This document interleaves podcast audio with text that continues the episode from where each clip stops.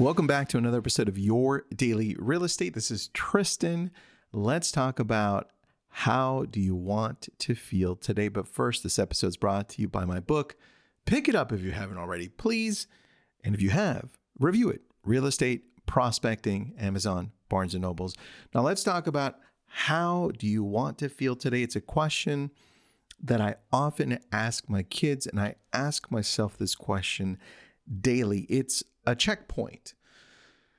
It allows me to feel better. It reminds me that I have control over how I want to feel, regardless of what's happening around me. I'm like, Tristan, how do you want to feel today? Kids, how do you want to feel today? Because that will translate into how people feel around me. The energy I bring to the table, the energy I bring to work, to meetings, anywhere is felt by other people. So, how I feel right now determines how you feel if you're interacting with me. And that means how do I want others to feel when they engage with me? And that is the key question right there because that'll translate into what you put out in social media, what goes out on your newsletters, what's printed, what's texted, the conversations you're having.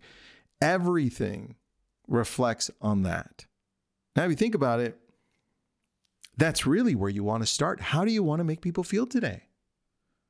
And it starts with how do you want to feel today? So I'm going to you. What are some things you can do right now to change that feeling to make it even more powerful? How do you want to feel today? Do you want to feel amazing? Do you want to feel happy? Do you want to feel sad? Do you want to feel angry? How do you want to feel today? I think it's something you can dive deeper into and think about.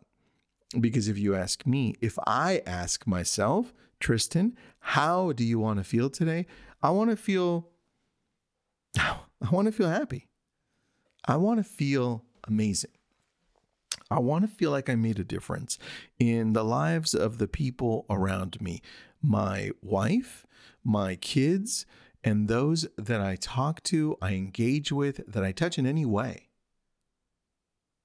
I want to empower others and I want to feel great. Now, how do you want to feel? Because that'll determine how your day goes. Stuff's going to happen good, bad, in the middle. But what you have control over is how you react. And I'm going to remind you that question every day, a few times a day. How do you want to feel? It's up to you. I'll talk to you tomorrow.